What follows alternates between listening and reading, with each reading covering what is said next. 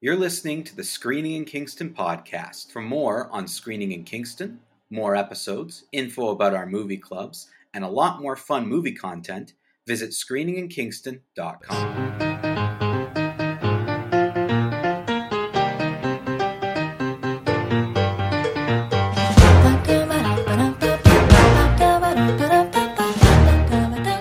Welcome back to the Screening in Kingston podcast. For all you relatively new listeners, you're going to get a real treat today because every once in a while I get to welcome my co host here for my special guest co host, I should say, for this week to talk some Star Trek. So he's back and and he's angrier than ever, probably. Tyler Vance. Uh, Yeah, that does Tyler. seem to be the upward trend. yeah, well, I'm just I took a shot in the dark there. I mean, it's interesting. It's interesting. What we're talking about today, there's some fascinating things to discuss. yeah. And I don't know, I actually don't know your feelings on this overall, except what I can gather from the message response you sent me when you finished. That you when what did you say? Se- several bottles of wine later. Something along those lines. Yeah. that you finally you know, finished. We, we don't really know enough about my watching habits. That could just be maybe I just have a problem. Maybe it's maybe it's not nothing to do with Picard and its qualities. which bec- suddenly becomes not funny. Um, Yeah, and yeah. we go down one minute and fifteen seconds into this, and we go down a path that we don't know where to get out of. uh, yeah. Yeah. Um, one of the things a no-win that- scenario. well, some some Trek fans will know that we don't believe in no win scenarios. um, now, one of the things that we're going to do today, the main Hmm. thing we're going to do today, is we're going to Yeah. talk about Star Trek Picard season three. We're going to wrap up our conversation that really started weeks ago with a fan who wrote in. When I say a fan, I mean several. Yeah. Who wrote in and wanted us to review the pilot. We reviewed the first three episodes and said, okay, we'll come back to it. But just at the end, I didn't want to do like chunks of episodes because I suspected we were we were heading more downhill than we were anywhere else. Hmm. Part of my problem with today and why we may let the conversation go in a lot of different directions is I'll I'll kind of you know spoil a little bit my feelings um, Mhm. by saying this. But part of the issue I have with today is I don't know if I felt more like disinterested in a topic on this show before than than this one. Not like I, I finally kind of am starting to understand the the old saying that like there's a thin line between love and hate. You know how Mhm. like that Yep. was a big thing. And always when I was younger, I was like, that's dumb. Like, you know, you can but but I think it takes a certain amount of caring about something to hate something. Yeah. So I think my viewing experience of this was if, if you li- like listen to the last episode, people say that I that I'm always like hating on on new Star Trek. The last episode I think I was pretty positive Yeah. overall, maybe even hopeful. There might have been a glimmer of Gene Roddenberry's joy in my in my eyes, thinking the future could be bright. You had to look real deep into that iris, but you could see it. But you in- could see somewhere it. deep in there. Yeah. It was in there. Yeah. and i then as the as the season wore on i have to be really honest i i just got more disinterested Mhm. and moved away from hate into I, th- this matters not at all and i i don't care and complete and utter just whatever the word is you know i i, I don't even know if there's a word strong enough that, that i just eh, all right. Like i had to binge the last two episodes to get through it. Like i had to sit down. I had been putting off putting off putting off. And finally i sat down and said nope. I'm going to watch them back to back right now and i'm just going to finish this. And when i got finished i, I was like okay. There we go. there you done. have it. It's definitely over. Um until the after credit scene. Um Uh, yeah. which but- we'll talk about Yeah. so i don't know. I just i think i i had some issues overall that we'll talk about of things i didn't like that i'm still Mhm. passionate about but i have to i have to admit to you as we're about to enter this this long journey today i i don't care you're it's almost like you're you're tired. You've done this so many times. You're getting up to bat again and you feel like the fans want it. They want you to go through this one final chapter. but do you do you really like I guess I guess I will. I guess I'll do it. And for the fans. But then sometimes, you know, when you're just doing it for the fans, you have to wonder at the other end, why did we bother doing this at all? Well, and what makes what made the biggest emotional outburst I had in watching this series hmm was when the already mentioned and teased after credit scene happened. Yeah. And I went, "What's this? What's going on?" Okay. Why are we why are we doing this Wait, anymore? why are we doing this? What? And then I just sighed. I'm like, I have another show. I'm gonna have to give a shot to, aren't don't I? Like it's it's just this almost acceptance of, oh, okay. like I get, I guess, I guess we're setting up a crew for something, and I'm gonna have to watch the first episode because I don't know. I don't know. Like I don't know if am I strong enough to just be like, oh, Star Trek blank. I'm not. I'm just going to ignore its existence because I've at least tried all of them. Yeah, yeah. It's see. If it wasn't like, admittedly, I'm in a weird place because if it wasn't for being on this show, I probably never would have watched Picard. Just like I never watched Discovery and have yet to still watch Strange New Worlds. Um, because I've I kind of just was able to ignore new Star Trek and very like, well, like that's fine. You you you play in your fun little like camera lens flare sandbox over there. I'm just gonna sit over here and uh, and just think about my old Star Trek movies. I got to go see the Undiscovered Country in uh, on the big screen yesterday, so that was a really Oh. uh, a highlight. It was quite good. Great. It was a it was an interesting juxtaposition because yes, on Friday is when I did my my double decker finish for Picard in the last couple of episodes, um, and it was just an interesting juxtaposition between these two things. If it's something I care so adamantly about, but that's old and is like stationary and can't really like change anymore, and this new iteration of it that is still permutating and still going forth, and I feel like I should be invested in it but I'm just not. And so when my wife asked me at the end of Picard's like, "So what? Did you like hate it?" I'm like, I don't really hate it. It just kind of made me hate myself. Was- Wow. what, a, what a statement to say so calmly. It's, it's just really annoying that like every time the show tried something new, I was like, I don't really like that. And every time it did something old, I was like, that's kind of more doing it for me. But I feel like I don't want to be that person. but it that's the thing. It it's more I, I yes, I get because that is essentially what it is. The, the new stuff doesn't work. Mhm. The old stuff works. And Yeah. that's because like these writers don't know how to write. And that's what I'm starting to to really realize that even though the showrunner of this season was clearly more of a Star Trek fan and probably Mm. actually watched Oh, the episodes and knew what was going on, Yeah. they they couldn't ignore enough what came before. So you had too much of the Alex Kurtzman first two seasons that didn't work looming over this series, even though they tried they tried so hard to forget about it. To the like things like they completely ignored the second season because of the Borg stuff in this. Yeah. one. they completely ignored season two completely.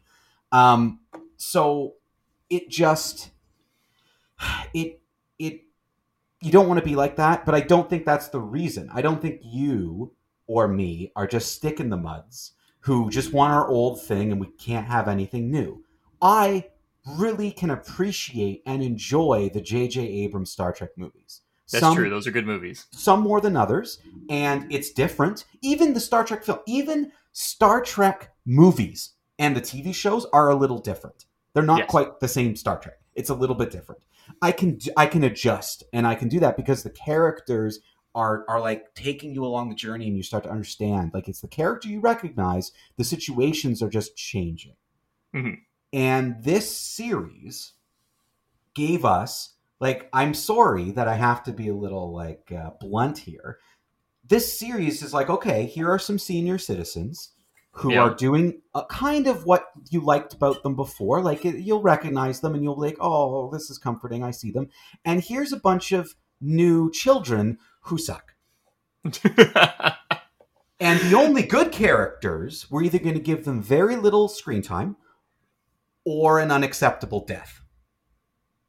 And that to me is the is the problem. They they keep saying they keep being like we're going to double down on Raffi. We're going to double down. We got people love Raffi. We got to do stuff with Raffi. And se- even Seven where yeah. they did a little like at least they tried to give her kind of an arc this season. Mm-hmm. Mm-hmm. But still I'm like I don't understand why you are here specifically. Yeah. I think she's there because she's the favorite from Voyager. Like that's the the legitimate reason why she's there. Agreed. Um, hey, she's great. Yeah, she's great. And but she's I'm great. gonna say I'm gonna say something else here. With all mm. the complaining and whining that people have about her like wardrobe and makeup mm. and stuff from from Voyager, they yeah. did a better job in those episodes with her than they did here. So maybe wardrobe doesn't actually matter. If you have good writers, you can do something good. Seven of Nine was way more interesting on Voyager. And nothing to do with the way she looked like. It has everything to do with the way she was written. Well, mm-hmm. like I, I mean, we talked about this a little bit last time about how Raffi's like gone through the same arc three times. yeah, seven of nine. I guess like this was sort of you know I, I kind of liked the little moment where where where she was sitting there with Jack and they were mm-hmm. looking at the ships yeah, they're reminiscing. They're basically yeah. doing what we do as fanboys of Star Trek. like, yes. Oh, look, it's from it's from the Voyage Home. Hundred percent. They were doing exactly that, and Jack's like, he's he's basically doing exactly what you're saying. He's pointing out where these ships are from. And yeah. what I liked about what she said about Voyager was saying how you know they were they were they were my first family. I, I yeah, don't remember my parents. They were my mm-hmm. first family, and I've been spending most of my adult life trying to find another family. Yeah. And I was like, yeah. okay, okay, great. Do something with that. Well, and I think the thing they do with that is that that is in a strange way like applied not necessarily to her. It's applied as a, like a one sentence thing to her, but it's more often than not applied to the TNG folk to recognize that like yeah, these men, these men and women are kind of the same. That they they had this family, mm-hmm. they were together for such a long time, then they split ways and they've never really found that same level of connection ever again. And so we're watching them kind of come back together to reestablish what they what they had kind of lost before and then maybe go for it now recognizing how precious it is so that they can preserve it um, moving forward which you know is interesting is good. But it's it's i always find it so hard in these shows because there's so much content that happens and it's not until like way later that you're able to draw these connections of like oh like that's kind of like what that was so it does it never like sparks in uh, like a moment of recognition while you're watching it you have to wait for like days later for your brain to finally make those connections which to me speaks to not great storytelling you should yeah. be able to i mean I, I get looking back and reflecting on things and the deeper you cut into something the more there is. Mm-hmm. this to me just seems like it's so surface yeah. and everything's so simple that I don't do the exercise that you just talked about. Mm, right. Because I'm like, well, I could dive more deep into this, I guess, but there's probably not going to be any because that's what New Trek has taught me. Yeah, or I could walk outside and enjoy my life. yeah, yeah, exactly. Or I could just leave and do something else. Like I think after I, I took a break from. I was telling Taylor last week that I've been kind of revisiting and binging old shows um, that mm-hmm. I thought end well. Like even if there's a little bit of the dip, like their ending was really good. Like almost honestly, in in thematically to prepare myself for Star Trek Picard season three because I actually thought we'd get more of an actual ending. Um, so I I literally took a break. I was watching new episodes of the marvelous Mrs. Maisel, which mm, just yep. came back for like its final season. So I'm watching new episodes kind of weekly, but I had, I had to catch up on a few. So I watched a couple, and then I'm like, oh, I really got to watch Star Trek Picard. So I finished Star Trek Picard, and then I watched. I just went back to Marvelous Mrs. Maisel as if I was, unless it was part of the binge. like, well, glad that's over. Now yeah, back into the binge. because the way this always happens on this show, and it actually honestly makes me feel sad. You you have a way of making these connections and explaining this to me in ways where I'm like, well, that sounds great. Like, I wish I had that. Like, I wish I had that movie or that show or that whatever. But mm. instead, I have this really poorly execution thing where I think you watched it on Friday, and then went out on nature hikes on the weekend and contemplated it, and finally came to this conclusion after a long time being like, you know what, I can make this work. I can make it work. And you know what? This is my problem. This is what Star- new Star Trek is missing. It's someone like you. They're missing someone to be like, here's our script, you to read it, feel bad about it, go away for a weekend, and come back and be like, okay, here are the big connective tissues, and we have to point these out more. Like honestly, Well- that's all I would need to because Star Trek Picard season three was at least closer to like TNG movies at least than than anything else that has come before.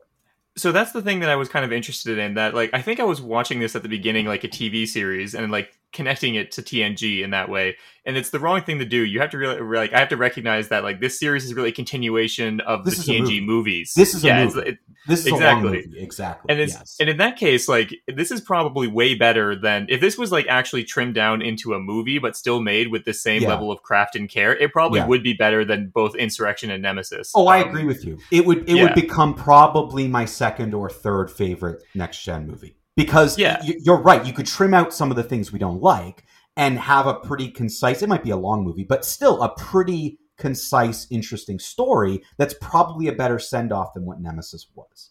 Yeah, and it's and it's you know it's one of those scenarios where like the things that we've complained about is like in the TNG movies for forever. Some of them they are course corrected. Like one thing is that we have this realigning of the character connections, where like the importance of the Data Geordi friendship is finally put front and center for a lot of things. Those are literally the only scenes in this in the show where I think I had any sort of emotional reaction. Is watching those two characters like Data and Geordi, Data and George, uh, Geordi LaForge actually like interacting with each other again. Um, Yeah, we'll talk And-. And is like and I find is like and I was like kind of like okay like this is nice. Is like and then we had like is like Deanna and Riker had some good Yeah. conversations about their like their relationship and how they their relationship had fractured slightly after the death of their son. And I thought that was very well written. And then even Picard and Riker now have like I can feel more of a connection to them here than I could in any of the the latter TNG movies. So you can see them trying to realign in that way and dedicating time to that. But yeah as you were saying like that moment where Seven of Nine is talking about a home, she's talking to Jack about that. And then Mhm. Jack is supposed to be tight, having that moment of recognition for himself that he's never felt like he has a home. That needed to come back where he it was like when he could be talking to Picard about something with like Enterprise D and have that connective tissue between those three aspects of the theme so that they, it's the, the show is drawing those lines for you Yeah. as opposed to as you said me on a nature walk like expending a ton of glucose that i don't need to because my brain is desperately trying to find a way. How can i love this? Exactly. And that's but, the, but, but that's what we do. Like as star trek fans that's what we do. That's why so Mhm. many reviews come out. Like i think it was second season like midway through just about when i stopped watching yeah. uh, star trek picard in the second season where i was reading like fan reviews and someone was like i cried butterfly tears and it made me want to like throw up. Like, I'm like what do you like you just want to love this so bad that you're trying to find any emotional connection that you can. And what I will say about the characters is I I think across the board they did a better job than I've seen in New Trek of explaining changes over time that certain Mhm. characters can have, making that make sense to who they were before, and having them sound more like them. Yeah. Like with with a, with a few small exceptions, there there were many moments where Picard is talking to Riker, Picard is talking to to Geordi, even Worf and Riker are talking, where I can close my eyes and say, "Yep, that's them." That Yep. sounds like them. Like I even like the fact that yes, of course, Worf, who's always, you know, who grew up among humans, struggled a bit with with anger and strength and what to do with it. Him trying to go a more pacifist way, but keep getting drawn back into the w- way of the warrior makes sense. Like I can Mhm. understand that. I can get it. I end up getting so bogged down in the things I don't like that it's hard for me to fully enjoy it because I w- I would be if this was a short movie I would be leaving there being like well hey pretty good.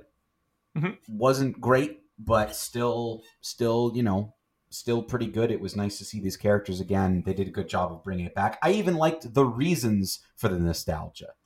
It, they they tried to find reasons to Yeah. see old things that we knew again. And I liked that, that that they made that attempt. And I'll give them that credit I just can't I have a hard time getting over certain things. Mhm. And and one of those, honestly, is this back and forth on is is like does Brent Spiner want to play Data or not? That's that I just I want to know because it seems like he's confused and everyone else is confused. Mm.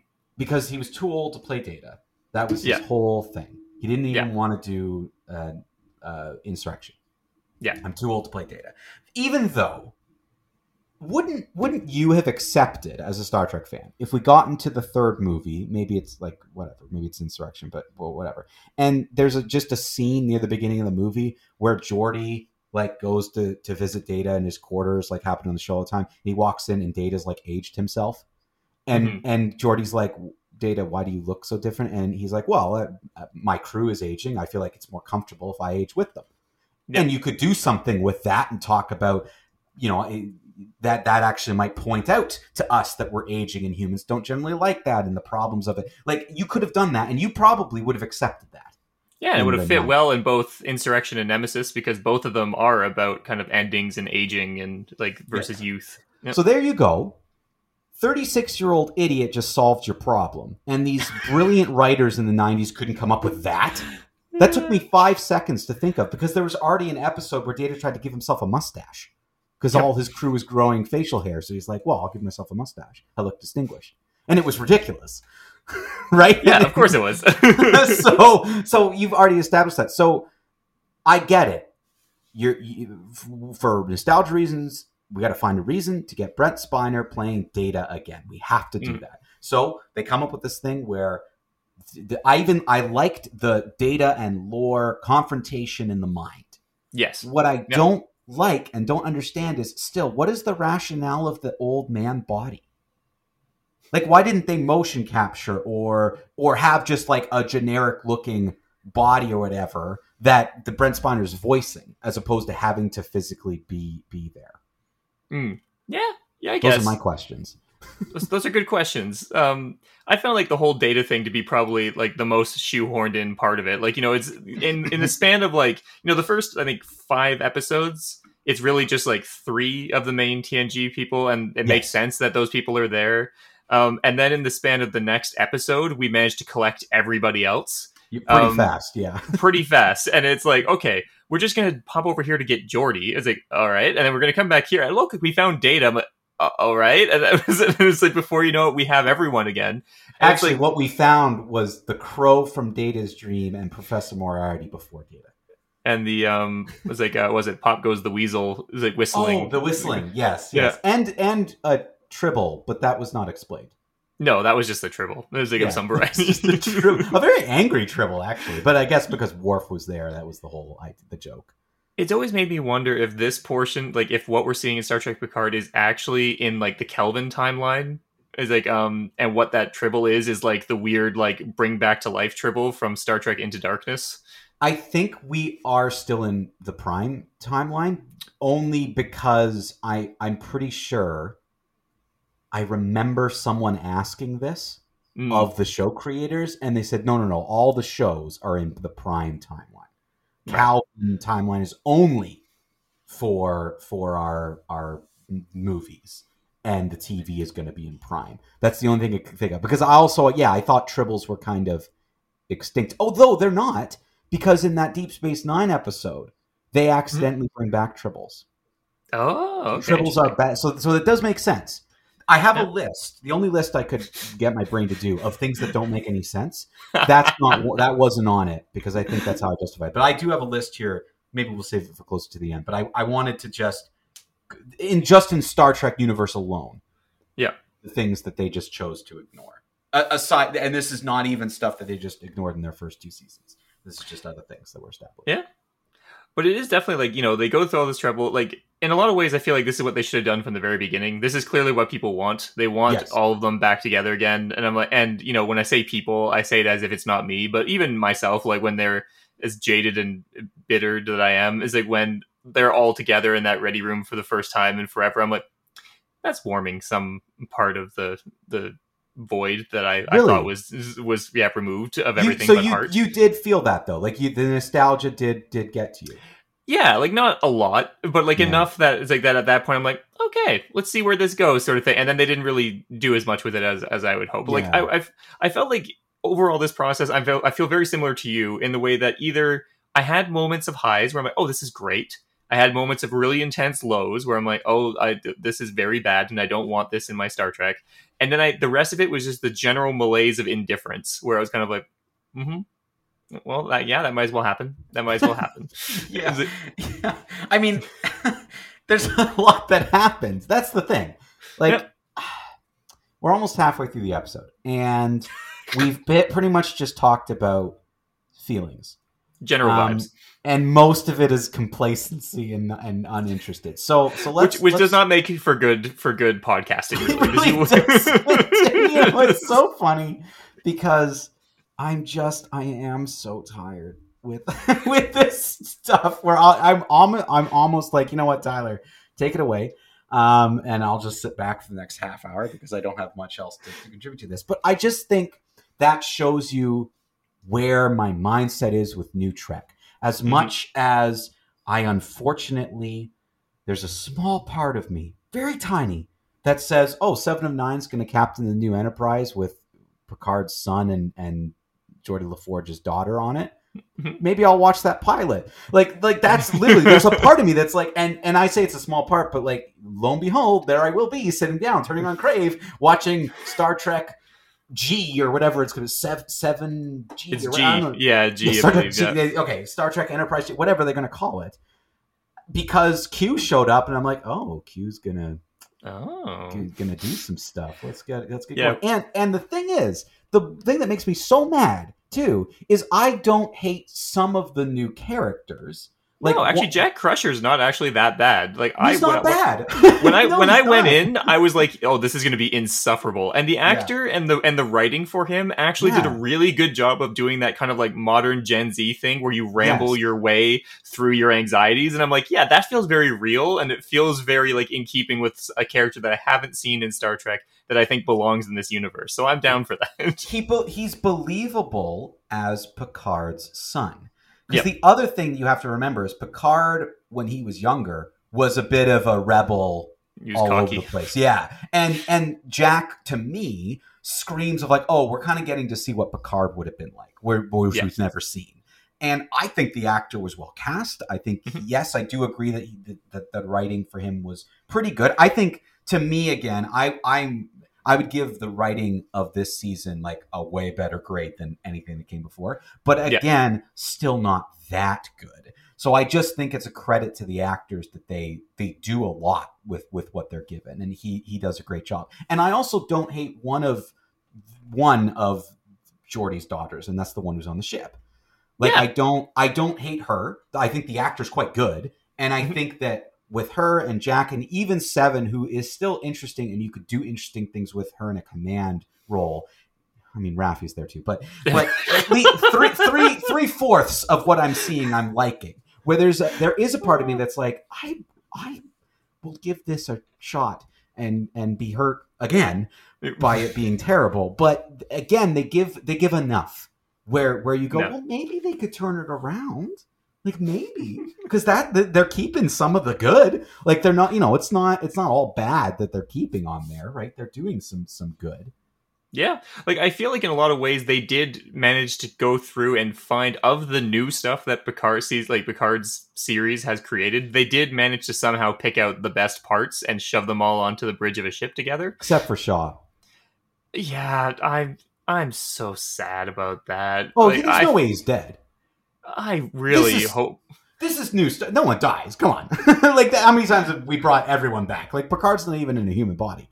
Um, That's okay. That's true. It's like that is now- one of those scenarios. Like the the the prosthetic body sort of, or the pro, it's like positronic body is like pretty much like the the life tribble from Into the Darkness. I'm like, then why does anything matter ever? Because Yeah, you why- can just bring people it- back to life. well, and now he might be dead uh, canonically, but I don't think because there are rumors we're getting a Shaw centered show.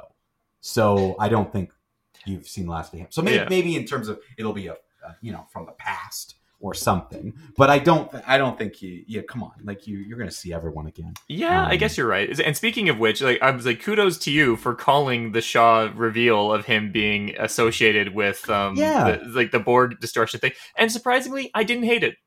I, I was partially right. I thought he'd be younger. Yeah, Um, he was a crew member, so I guess I guess he was saying like he was like early twenties or whatever. So I guess that kind of Yeah. makes sense. he was an so- ensign. Yeah, okay. I, I guess I thought he was a little younger than maybe the rest. So he's an ensign, and so yeah, that that actually I didn't hate because when you're young, you're Yeah. stupid, and you would hold grudges in a way that's unhealthy. So Yeah. so everything about Shaw that I had said that was potentially negative last time, I completely erase it. I'm now 100 percent being like, oh, you made it make sense. You made his childish behavior make sense in the character. It worked Mhm. for the drama of the show, and it showed you showed us exactly why because when he was young and dumb and had a lot of emotions something horrific happened to him Yeah. and he's held that grudge forever um, and i think they did a great job and they, they should not have killed him off um, No. he he should not he should not have gone because he was one of the hopes of being like you could still give Seven her own ship. You could have him go somewhere else. Like, you could still done all of that. But he was the one where I thought, okay, you, here you are giving us a couple new characters, Jack and Shaw, and I think it's Sydney LaForge, who mm-hmm. who I'm somewhat interested in seeing again. Yeah. Yeah, but I honestly think that you like. I think they shouldn't have killed Shaw. I think they should have kept him on the bridge. Because can you imagine how much more fun that dynamic would be of like having him and Seven of Nine be like the command duo Yes, of like the the new I'd watch series? that show. I'd I watch would that watch show. that show in a If- heartbeat. If Shaw is the captain and Seven is still the commander, and the two of them are button heads all the time, and you've got Jack and Sydney and this crew together, I would watch that. I would. I Oh, would yeah. be there because Raffi honestly is a sore thumb in the middle of this. I don't understand why they keep going back to her. Like, what is it that she contributed that all the other characters you got rid of and forgot completely didn't contribute to the series? Like, I don't. I really don't. She didn't really have much of a role. Like, honestly, she had slightly more of a role in this season than Picard's Romulan lover, who I guess we're forgetting about. Yeah, that's the funny thing at the end of this, and they're like, oh, and then they all go back to their lives one year later, and I'm like, so I guess Picard is not going back to that his The partner. Then Yeah. that's that that's just not a thing that's Is she happening. just sitting in his vineyard, like not knowing what's going on? Well, well, I think she moved, right? Like the idea is that they were like they were packing up the vineyard because he was going to move with her to some new position she had somewhere. Um, and then I guess she moved, and he said, "Yeah, I'll come find you," and then just like didn't. It's like that's kind of what the implication is. Wow. Picard just stiffing everybody. Um, yeah, that's that's weird. I I completely forgot about that. I missed that, and that's yeah, that's one of the things that about this show is there's definitely things that I either missed or wasn't explained properly, and I did not remember that from from the pilot. That was such a short scene that she was in it for. Yeah. So I I didn't think that that was that was part of it. Well, yeah, and then there's also the so like it was weird because like the last time that we finished off on our as like our chat, we just finished with episode three, which was by far I think my least favorite episode in the entire entirety of the show. Yes. Um, and I was like, and it was that feeling just as the Titan was sinking into this abyss. I'm like, oh no, I'm going to have to sit through seven more episodes of this show, and it's going to be like this and terrible. And so, in that way, I was very impressed by the fact that episodes four and five were probably my two favorite of the series, and maybe like highlights for Star Trek in general over the last decade, where you have that like them like coming up with this strategy for how to get out of the nebula that's like Mhm. it kind of like in in keeping with old Star Trek, but there's also kind of like tying in to Riker's like emotional state of like sinking into an abyss of depression and then Yes. like coming out the other end and finding new life and finding like a new like lease on it. Like all of that stuff was very poignant for me. I thought was very good. And we moved into like episode five after that, where Ensign, well, I guess now she's like, what was it, like Lieutenant Commander Ro is Yeah, now Ro, yeah. it comes back. And um, this was another one of those scenarios where like they're doing it. I'm like, oh, come on, and yet, and yet, some of the stuff they were able to pull out of their actors and their interactions between the two, I was kind of like, all right, it was like another like Jack Crusher, like we had a baby. Oops, we had a baby between Picard and it's like and Mhm. Beverly, and I'm like, ugh. And then their conversation was actually like good acting and some like interesting plumbing the depths of like emotion, and I'm like, okay, well, I guess I don't like that you did it, but if you had to do it, you probably did it in the best way I think you could. Yeah, like it that that was a hard scene to wrap my head around how I feel about it because the acting was very good. Yeah. Um they they did do a good job both of them. And I mean they're both I mean Patrick Stewart come on, like he's he's a world-class actor, we know this. Um uh, Michelle Forbes who's who's gone on to do many many things Mhm. um, is is also an excellent actor. So I, I think that saved it a bit for me because especially when she showed up, I was like, "What are you doing?"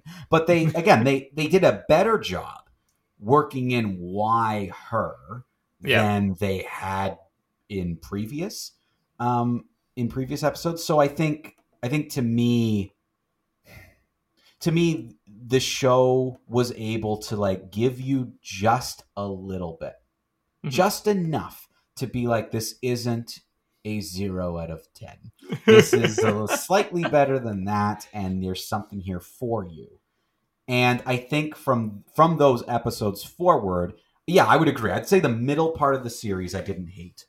Yeah. the beginning had good a good start but was start i was weaning around three. Yeah. i would say yeah four five six i was okay with it. And then it did start to dip for me as they were trying to stick this landing a bit. Um, Yeah. and there, there were a few things. Like one I, I started to really get sick of, of the the fake villain that wasn't really the villain but sort of Yeah, Vadic, like the yeah, yeah Vadic. I I was starting to to lose my thread on her. Whenever you start conducting a fake symphony all the time, it kind of starts to weigh on me. yeah, and it is one of those scenarios like as you start to go through and you realize very quickly that like this isn't the main antagonist and like while the antagonist has an interesting like backstory that's connected to the Dominion War and like Starfleet's atrocities that were committed during that time, you can you know it's also one of those scenarios that you discover very quickly that our characters and this show have no interest in really like interrogating the morality of that Yeah, or the or the or the or if they have to atone.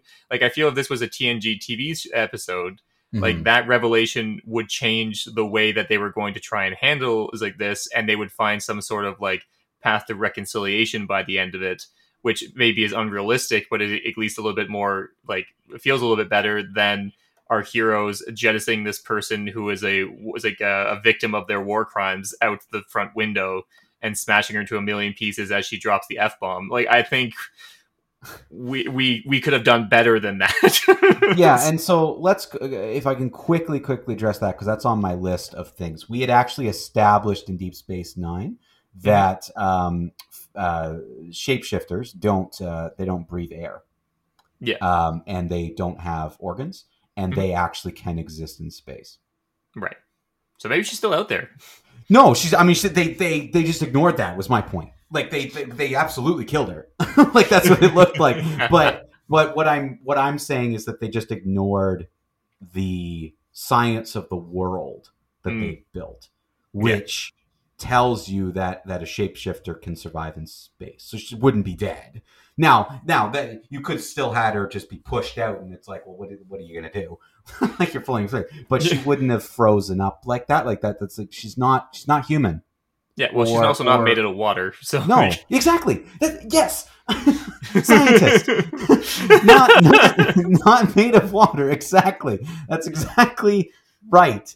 So that those things annoyed me a lot where they they just decide to ignore the science of the world because what I like so much about Star Trek is how they can build worlds. World building Yeah. is really important to me in shows and movies and that's why I like them so much is I love diving into a world where you give me rules, you follow them and now you have to play in this this world. So when you ignore your own first two seasons, I don't let that get I don't let you get away with that. Like that I mm-hmm. don't think you should. I think you Yeah. have to be held accountable to to exactly what what came before.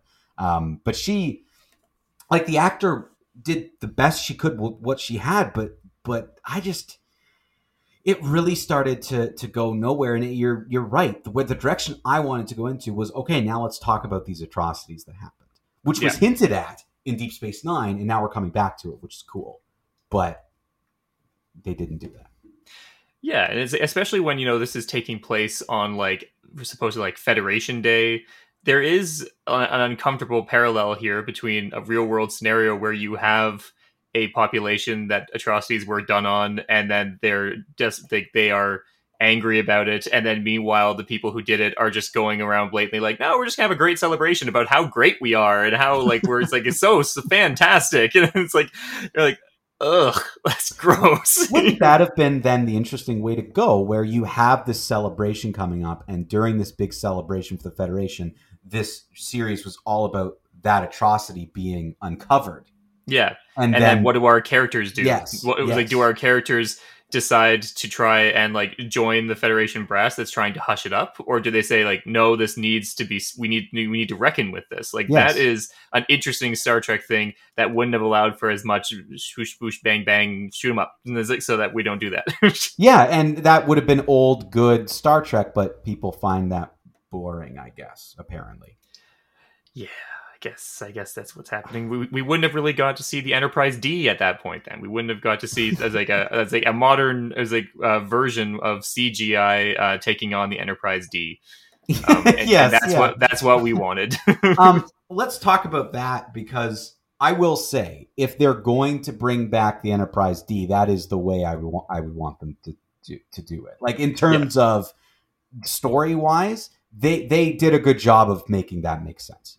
It definitely makes sense. Like you know, and it's kind of funny to see Geordi as a like what his character has become where Mhm. he is no longer like on the cutting edge of technology. He spends his time like uh, in a museum looking at the past and re and like kind of like apparently spends uh, what I must imagine is the majority of his time rebuilding from scratch this this uh, starship that it was so much of his like his youth. Which I kind Um, of like for him, just Yeah. because he becomes more of a family man, which is something that he always was kind of like searching for. Like, it- Mhm. like he wanted to fall in love and get married, and I kind of like that it didn't do the Star Trek thing from the shows, where every time they go in the future, everyone's a captain.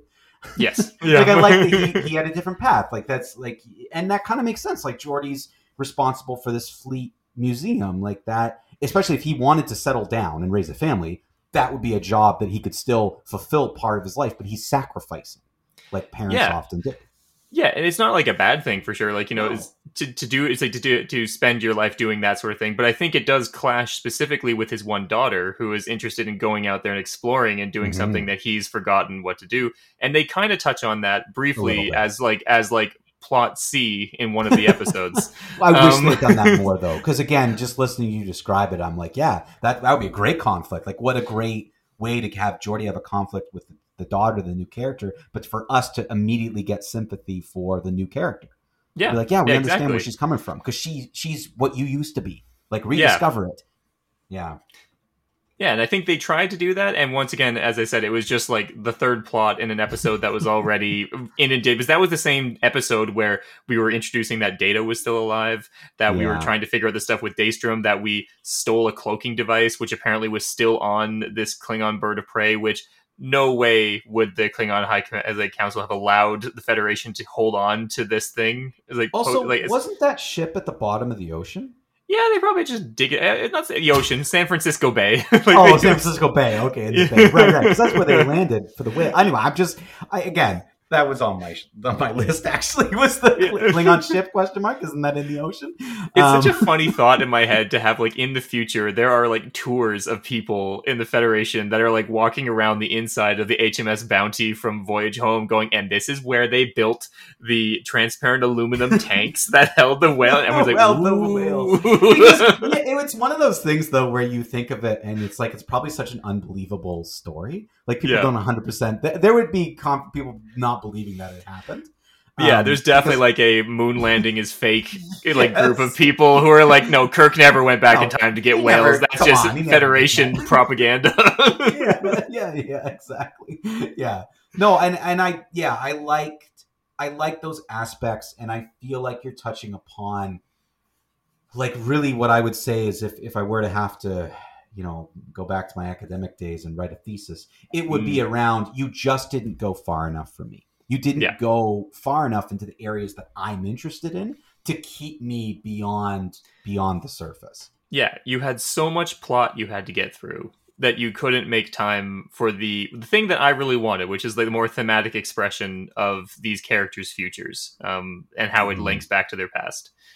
Uh, like and you know it is quite the plot they have to go through. They is like within the course of this thing we are going from changelings to a transition to oops surprise it's the borg. We have this like organic organic borg tech and is like um that is apparently like inside picard's head and is now being you like the transporters being used to instigate it in everyone else's brain. Like i thought that that was actually a very interesting thing because we know how the transporter works yes. and how it has these kind of like redundant like aspects of coding that it just puts in for everyone so it doesn't have to like go through that whole process all over again and th- that was kind of like that's ingenious actually like Yes. a very insidious way to basically alter all of these people to actually get that to work I'm that's kind of creepy that's that's well le- done and it's a new level to the space zombies, right? Like that's the idea Yes. of the Borgs. They're space zombies, so them developing and spending time because they hate humanity. They Yeah. them developing and spending time to develop a more organic biological way to attack the biology mm-hmm. that makes sense for evolution of of a species and evolution of a race and evolution of a villain. Agreed. Like that's ingenious. That's great. New Trek just does have this thing where we're, here's one plot, but we got to give you 12 others. We got to Yep. put a hat on a hat on a hat on a hat on a hat with 12 suits. And that's obviously how you dress yourself in the morning. And it's Yeah. just too much to, to, to Yeah. process where the thing they end up glancing over and giving enough of the little stuff where people like you and me are like, oh, that was such a nice little two minute scene. But now we got to get back to the complex stuff because they think, well, audiences are social media, so we got to give, we got to do this in two 240 characters, and we got to go flash quick 15 like every we got to give 15 plots with five minutes is better than one plot for entire season because we won't hold people's attention. That seems to be what they think. And I, I think that's not giving audiences enough credit personally yeah but that's my opinion. yeah like it's i think if they could have simplified that probably in a few ways is like and um, i think it would have been interesting i don't think it needed to be changelings like that's another weird thing about it right like the changelings is an interesting aspect but it ends up becoming a red herring but Yeah. effectively like this this thing has so many red herrings that by the time we get to episode six like you're like struggling to see anything for all of the red herrings that are flying all over the place it's like portal tech red is like red herring Red herring. like uh, un- yeah, under underground crime syndicate, red herring, red herring. he's like, Nothing to do with changelings? red herring. Even Jack Crusher, like even though he was somewhat the key, it was all about getting back to the Borg Queen and yeah, reaching him. Like that, even even with him stuff. Like I know they did they did a better job than I expected explaining like the dreams and the little like he, him seeing the kind of red. I don't know what you would call them, like almost like branches when people. yeah, like vines or yeah, the- like him seeing that code and like Yeah. that I that I can at least understand. Okay, you did a good job of that, but even still, it was not the the end of the end of the end. Like there was just more and more and more. By the There's time we more. finally got to the Borg Queen, I was kind of like, okay, what's the and then who who's controlling her? Yeah, and I like- like we have to have a chat with all of the villains out there that if you're going to be doing something that requires like a single a signal to be sent out or some sort of like laser pulse, you need to have some form of backups. You need to have redundancy. This whole like it's all emanating from a single receptor that's in the center of the ship. Like it's it's the 23rd century. Star Wars came out in the 1970s. We know what happens when you do this. Yes, this. that was a very that was not the only thing they borrowed from. Like they, they very much borrowed the, that action sequence in the in the end of that episode from Star Wars. Was straight up. Star Wars. And at the beginning, they borrowed from Avengers uh, Infinity War the kind of like oh you know the opening. You see the stars, and all we're hearing is a distress signal Yep. in, in the background. And like this is you're just ripping stuff off. Like you're not even being you're just trying to okay, what do people like? Find all the stuff that people like and put them in here as much as you can. And that's all you have to do. And it and it just I guess that's where my where I do get angry and the emotion of it. It's like that's not good enough for me. Like I'm not gonna let you get away with not get away with. I mean I, I have no power here. But I but for me, it's it's like I won't let someone get away with okay, it's just for nostalgia for nostalgia sakes, and that's Yeah. something we talk about in the show where people misunderstand. I'm not um, I don't have a lack of emotions. I just don't believe that you can just show me something sad and make me feel sad. You Yeah. have to give me context and build because yes, in real life the things you're talking about are sad, but when you show it on a television show or a movie, I'm expecting some world building, character development to to earn it, earn my emotion Mhm. and they didn't they didn't do it um and I just I don't I, I don't want to get them away with yeah okay they're playing poker at the end again. We saw this. Yeah, You, they did it better. This isn't better at all than than all good things. no. Like, is that what they're trying to say? This is similar to all good things. I think in in some ways it's interesting because you know at the end of all good things, like kind of the takeaway for Picard was going to be like this is transient. This moment will end, and we're going to go our separate ways, and we'll never really be as tight as we were here. Um, it feels like the end of this one is kind of like, and now they're all back together, and they're going to maintain their bonds forever. And I'm like, I'm like, I, it's, I just, I think the emotional maturity be- uh, difference between those two endings is very potent and obvious because anybody who's tried to keep a group of friends of more than, let's say, three people together for more than 20 years knows that that's just physically impossible. Like, there's someone's going to move to Paris, someone's going to get, as they have a kid. It's like people are going to eventually start to fade off, and you'll never lose them entirely. It's like, um, until we all eventually lose everything entirely. But it's like, uh, you know, you'll, you, you have to deal with the fact that it'll never really be the same as it was, and that's okay. This is such an uplifting episode of Screening. Like, this is such. I think I don't know what people are going to think listening to this. I honestly don't, because part of me is sitting here going, "Do we? Is this what we do every week? like, is this like it's just it feels it feels so hopeless." Which I think is is almost the acceptance of of what you said. Really, really um, uh, spoke to me there at the beginning of the episode, where you're just basically saying, "You go ahead and have your new Trek. It's never going to be this, this, the, the, what I wanted before. I have my old stuff. Go take your new things." And I think I'm finally starting to just accept that. Like I'm starting Yeah. to come around to the same place. I'm like, okay, make twelve Star Trek Discovery seasons. I'm not coming back to it anyway. Do whatever you want. Here's new Trek. It's not for me. I don't think it's. I don't think it's good.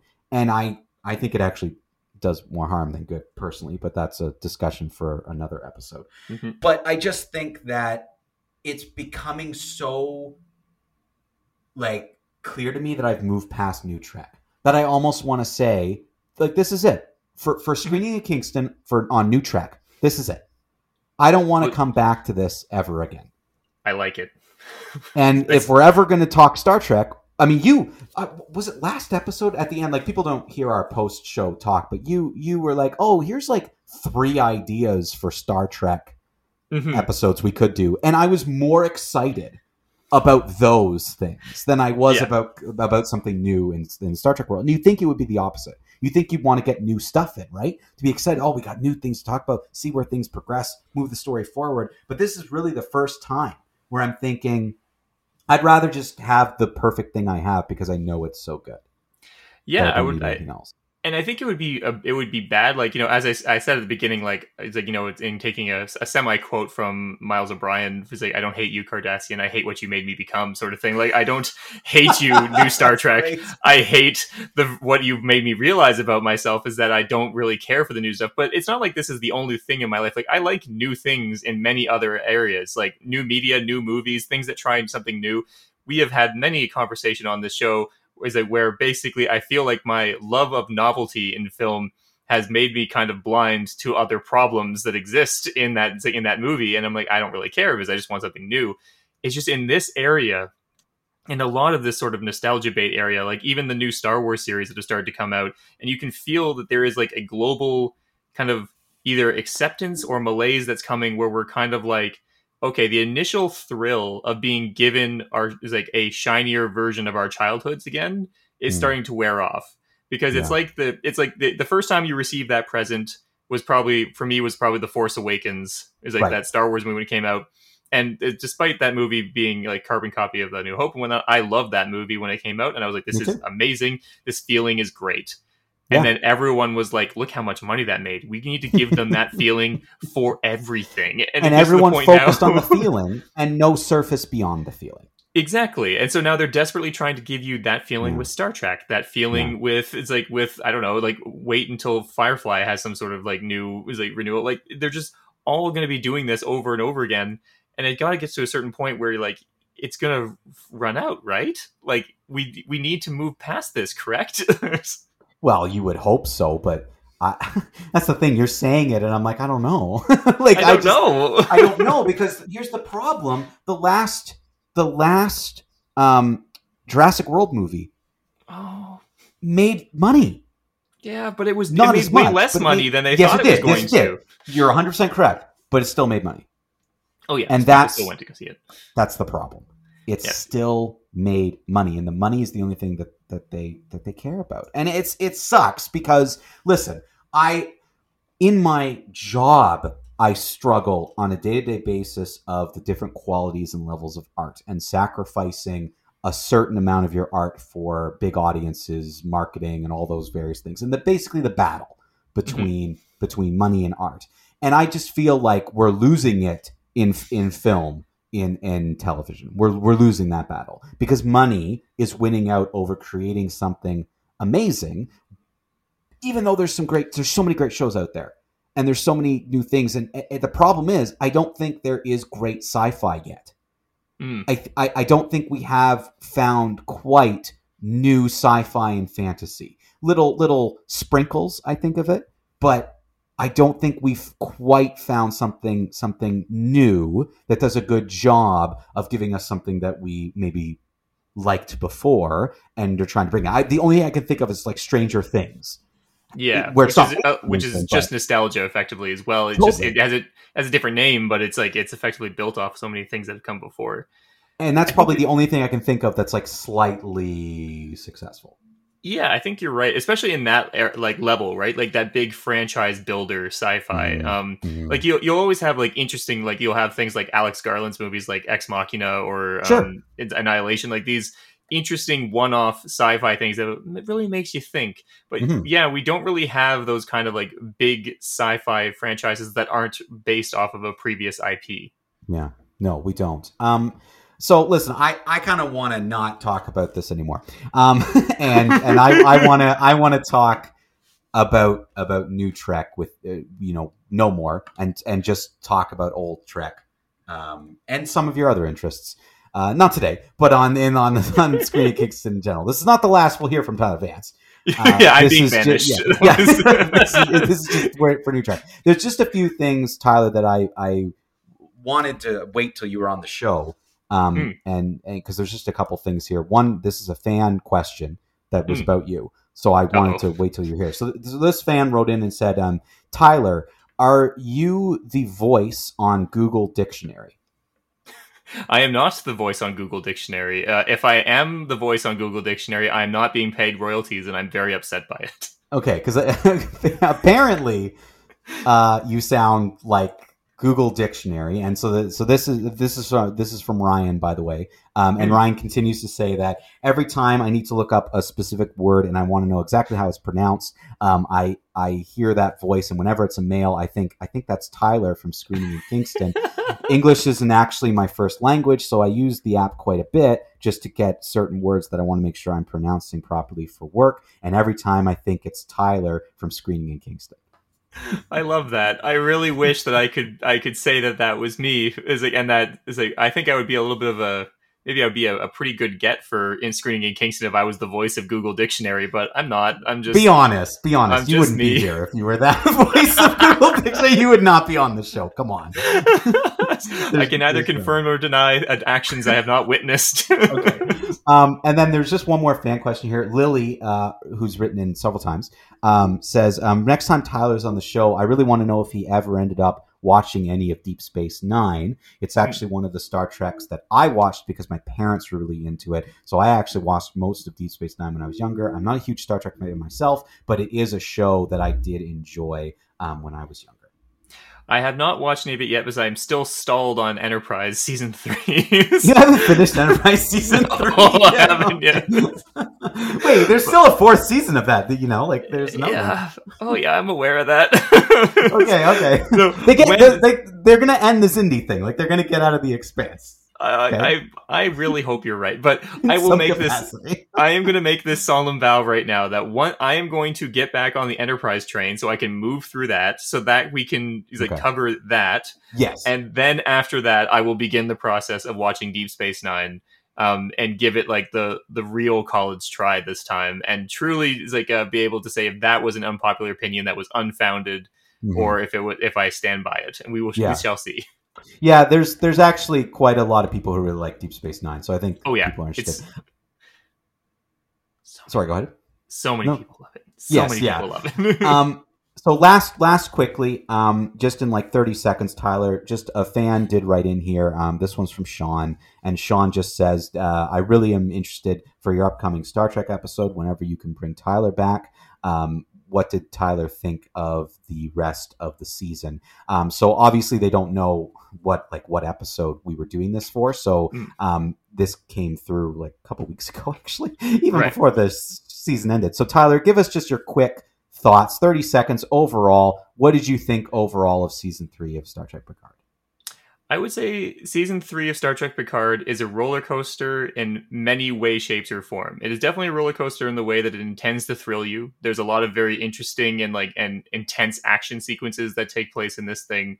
It's also a roller coaster in terms of there are peaks of great highs and valleys of great lows. At the end of the day, though, I I, I left the show kind of feeling like I'm happy that this is over but I'm also happy that the people out there that are going to watch this thing and like get some sort of like comfort and closure for it are going to have it. But that's it didn't give that for me. It just made me feel kind of sad. and as Tyler says go see some movies